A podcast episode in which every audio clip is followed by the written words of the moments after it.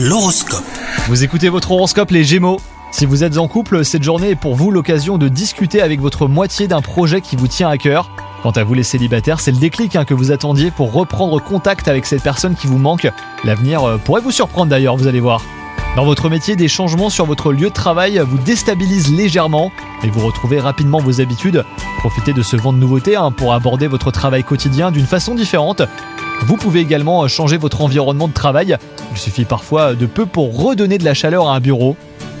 Vous n'avez pas l'habitude hein, de vous plaindre et vous gardez beaucoup de choses pour vous. Pourtant, eh ben, il serait important euh, que vous parveniez à parler. Aujourd'hui, euh, les astres vous inspirent, donc exprimez-vous et vous vous sentirez libéré d'un poids. Bonne journée à vous